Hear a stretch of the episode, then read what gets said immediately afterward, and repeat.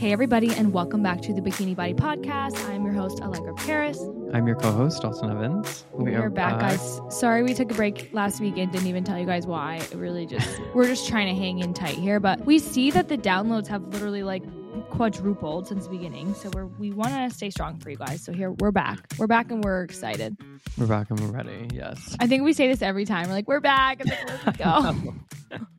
it feels like I mean, I was just saying this or like earlier, I'm like, it feels like the weeks are just like flying by. I mean, we're already going into spring. I'm like, yeah, I just started a podcast. Meanwhile, episode freaking like I know we've done a lot, but I mean, like you're saying, we are looking at our analytics. The downloads keep going up. More people are talking about it, so it's it's We're so, excited. so exciting. So so appreciate that. Well, I did do like a guys ask me questions thing, and you did too, and you got a lot of good ones. I am gonna add some of the ones I got for next, like later on. But guys, you got to make sure you are asking us questions because we want to make y'all happy. Agreed. Agreed. You know, let me see what everyone wrote. Okay. Anyways, let's just get right into it. Okay, what is our first topic, Dalton? Our first topic for today is getting into the pros and cons of eating versus fasting before a workout. Dun dun dun. Dun, dun, dun. This was Um, actually like a question that I had received a while back, but I feel like I always hear people talking about it. I feel like I have like Mhm. mixed opinion. Like I don't know. I feel like for me, there's been portions of this which has like worked really well. I'm also curious of like you know what's worked for you. I remember from like our start of working out in our like first apartment, we'd always run upstairs and do like the fasted Fasted cardio. fasted cardio. So I'm curious. I feel like Um, more people are too. I know. First, I would. The first thing I want to start off by saying is like it truly is not a make it or break it thing. You know, we're not bodybuilders where we're like counting everything to a T, pulling out the food scale. Like if you're just living your average life, this is not going to be the reason why you're thin versus the reason why you're gaining weight. Okay, that's all. That's the first thing I would say. Not a huge deal. Second, there are like there's some research around fasted cardio or fasted workouts, meaning you know you're not eating beforehand. Um, we used to when we had time back when we were a bit younger to do two a days, which now I don't have time to do, so I'm not doing this anymore. But it was like these 45 minute incline walks. And the idea is that you're burning visceral fat or fat that's kind of actually the more like unhealthy fat because it's surrounding your organs. You're apparently burning like a deeper fat, but that is because your body doesn't have anything else to burn through.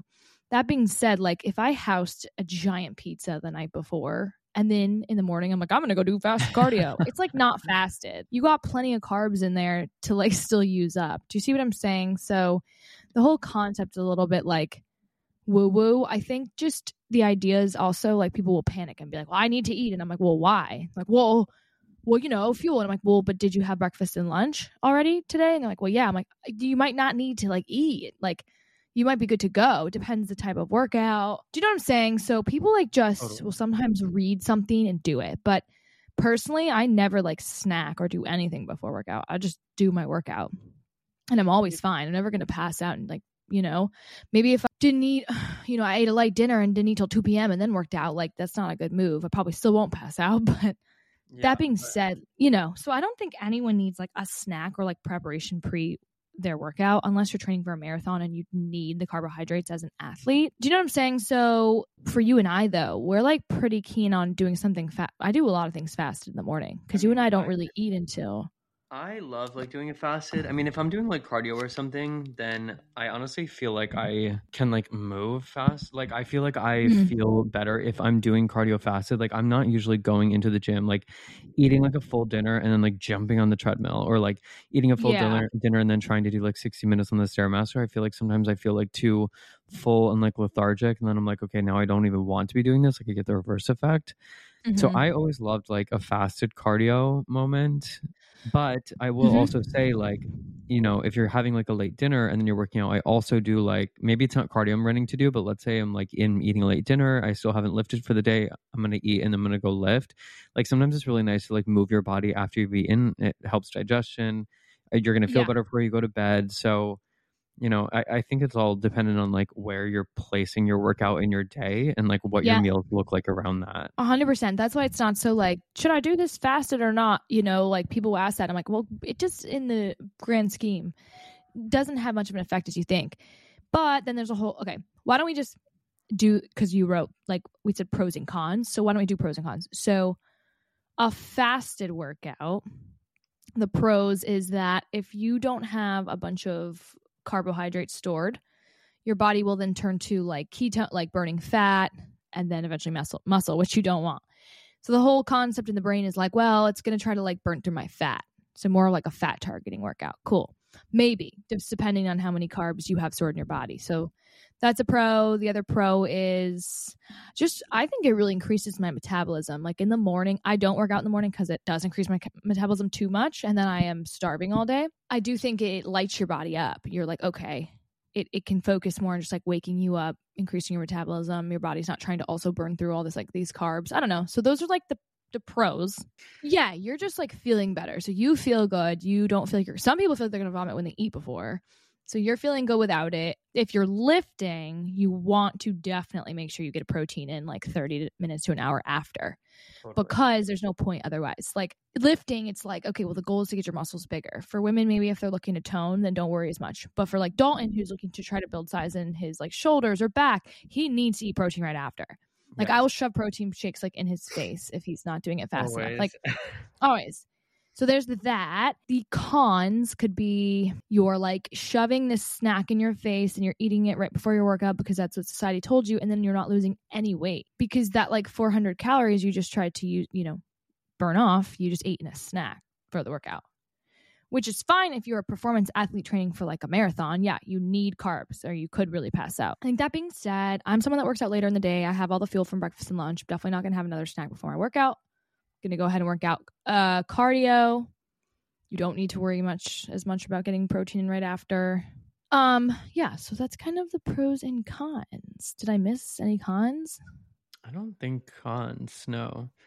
I mean, I guess it's also like just figuring out like what works for your body, like what you you feel mm-hmm. good with. If you are someone that is like really thin and you're looking to build muscles, I do have a few of those clients. Like they have snacks because they're thin, they just don't have that much body fat. They they could pass out potential, you know, I don't know. But for most of the time our bodies can handle a lot. Our bodies like don't need as much as everyone thinks and stuff. So like you t- you really don't need anything. And in the morning, you're most likely fueled from your dinner, unless you like just didn't have dinner. Well, then that's another problem, you know. Like, well, we'll we'll discuss that. Okay, but this is the thing. Some people will be like, "We're being so crazy. Like, you need a carbohydrate based snack before a workout." You'll read online they want like a complex carb as a snack because that's your body's form of energy. That's fine. Again, if you're looking for performance, so you're running or you're going to like a HIIT class, that's fine.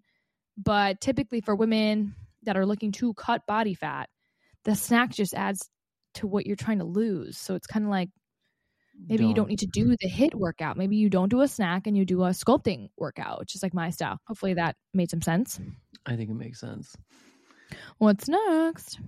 Um, topic number two. Again, this was like a question that had come in too, but I think we could like turn it into a topic. So ways to address lower back pain when squatting. I feel like this is pretty common for people, especially people who are sitting a lot. Um, I mean, I even notice it with myself. Like if I'm not stretching enough or like moving and I'm like mm-hmm. sitting like on calls all day and then I try to go into the gym and then lift for lower body. So yeah, I feel like Do you feel like you feel lower back pain in other movements too, like any others? Um, I mean, there was a portion like when I was just not like prioritizing stretching. I was not prioritizing like working out my core, and that's when I noticed more like lower back pain when I was trying to focus on lower body. Well, what before I go in and just start saying things. Why don't you explain what you do when you have lower back pain mid workout? Stretching, honestly, stretching, stretching my hamstrings, stretching my mm-hmm. core. Mm-hmm. So, doing more like cat cow movements, stretching my glutes, like trying to hit all of the muscle groups that are around just my lower back, but not it, just focusing on lower back. Because a lot yeah, of the good. time when you're having lower back pain, it's not actually your lower back. A lot of the time, it mm-hmm. can be like from tight muscles that are coming from other muscle groups. Again, like your core is a really, really big one. So, one, lowering my weight, I'm always like, okay, if I'm trying to like squat, I'm trying to go into a deep squat, I'm maybe using like an 80 pound dumbbell or something, maybe just lowering it so I can focus more on like what's the position that I'm in. And then also feeling like, okay, am I moving incorrectly? Like, is this based on either tight muscles or is this based on my form? But I would say stretching is like the number one thing that I usually go into first um, to try to assess, like, okay, you know, I've been sitting a lot today, I've been on a lot of calls. I haven't really been moving too much. Right. Let me see if you know if this will help. Speaking of, I think are you getting emails during this? Is it beeping? I like tried Beep. to mute it, but then it mutes Ding. you.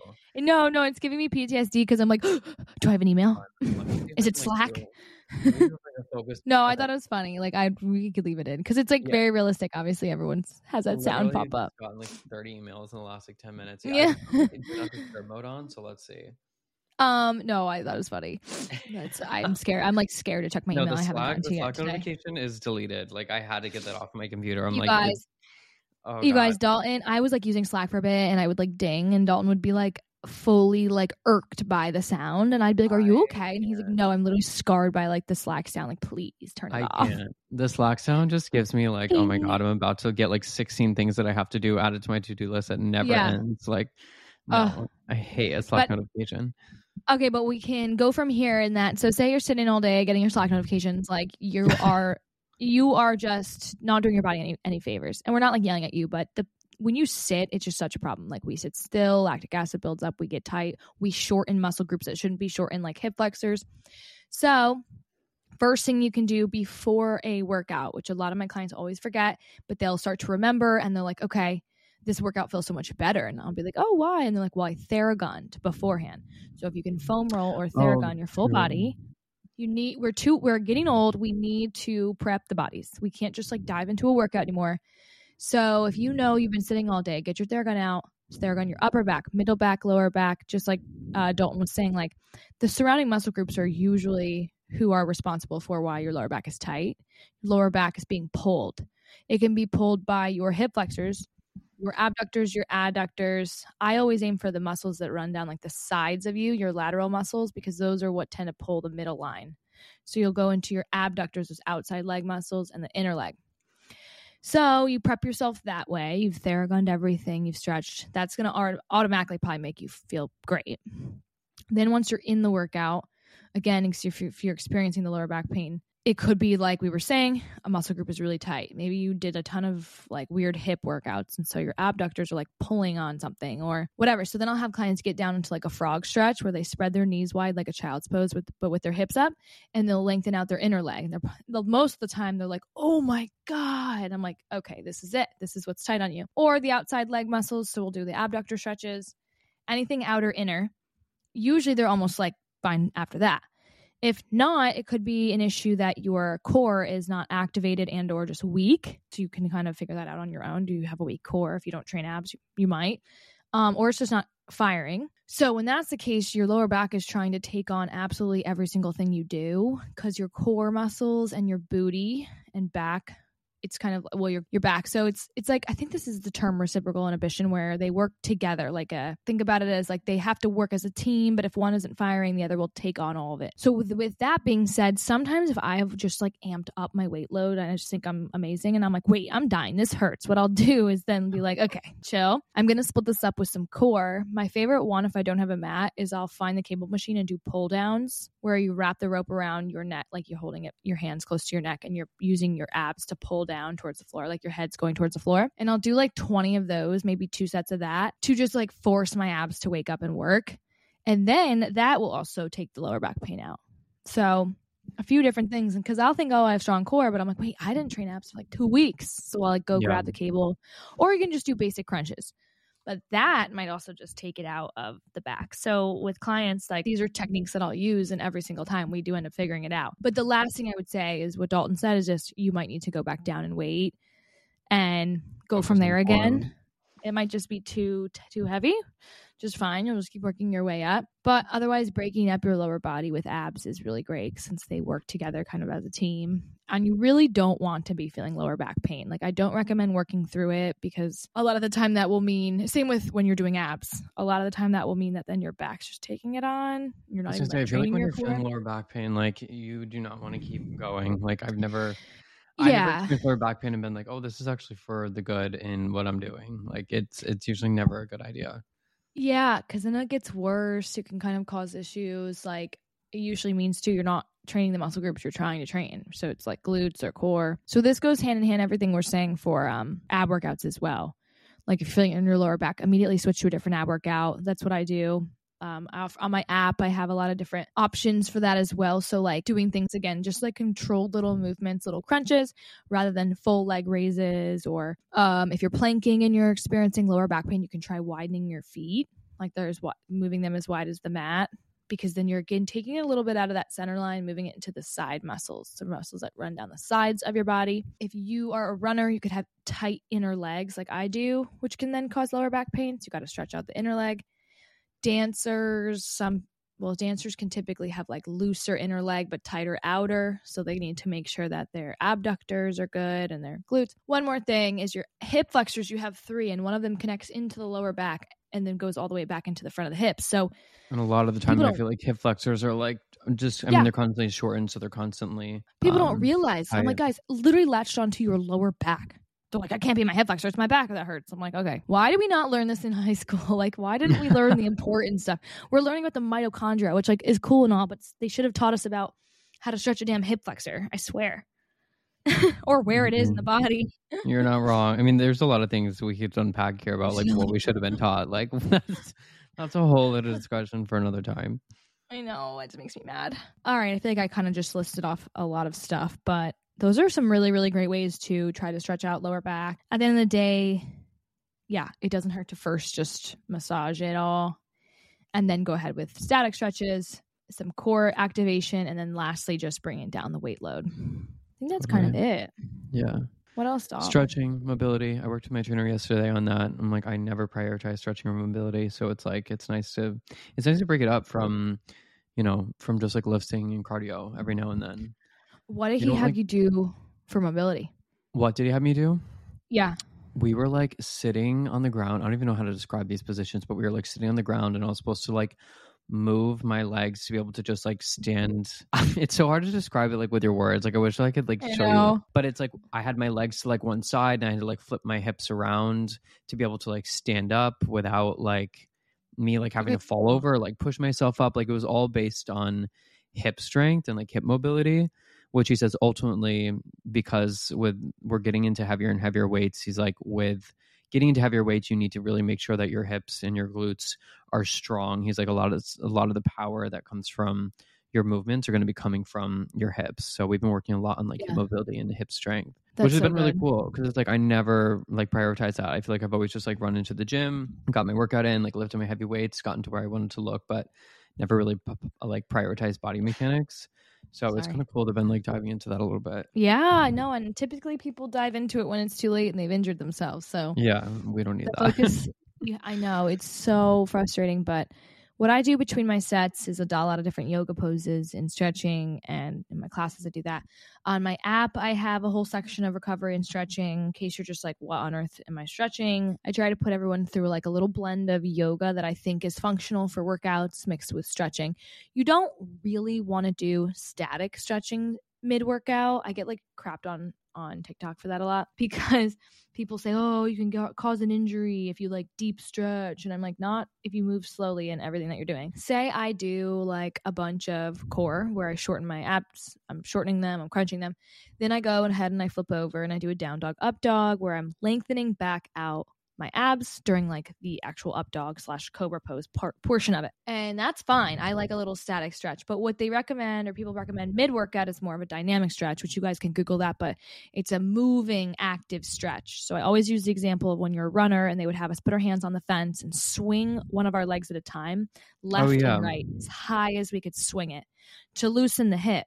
Instead of just like sitting there and trying to do like a hip static hip stretch, we're going to swing our leg, we're going to do hip circles, then we're going to get into the workout. So try to get like dynamic movement, dynamic stretching while you're mid workout. And then static stuff is okay for afterwards and throughout the day. Look, I even I just said to you guys I do some static during my workout. I think it's fine. I know my body, it can do it during my workout, but like if you're doing a HIIT, you want to do like static stretching for sure. If this makes sense. It's like movement with movement, stillness with more slow stillness. Oh, I never thought about it like that. Yeah, because it just makes sense. If you're like holding your arm for like 10 minutes and then you just start sprinting, like that's Yeah, kind of scary. But if you can tell your body, scary, hey, like, let's do an of a sudden arm circle, like then you start sprinting. Yeah. yeah. It's like, you know, it, it, I just think of like from track, being a track runner, like yeah, you can't be out here holding static stretches before it. Again, we work out slightly different now, but still. Mm. Um, okay, team, that is everything for this week. Next, we're going to be doing some questions from you. Remember to always please drop us your questions. Um, definitely Add help one. us evolve like within what we're talking about. We want to make sure you know we're hitting what you guys want to hear about, and then we'll be getting into what does soreness really mean. So, how can you combat soreness? What are some anti-inflammatory foods that can help? What can you do for like a little bit of self-care to help soreness? All right, yay. Well, we'll see you guys next week. We love you. We're back in action. Um, yeah, please DM us at, at Allegra Paris, at Allegra Paris Bikini Body, at Dalton T. Evans. Find us on Apple Podcasts, Spotify, all the spots. We love you, and goodbye. Bye, guys.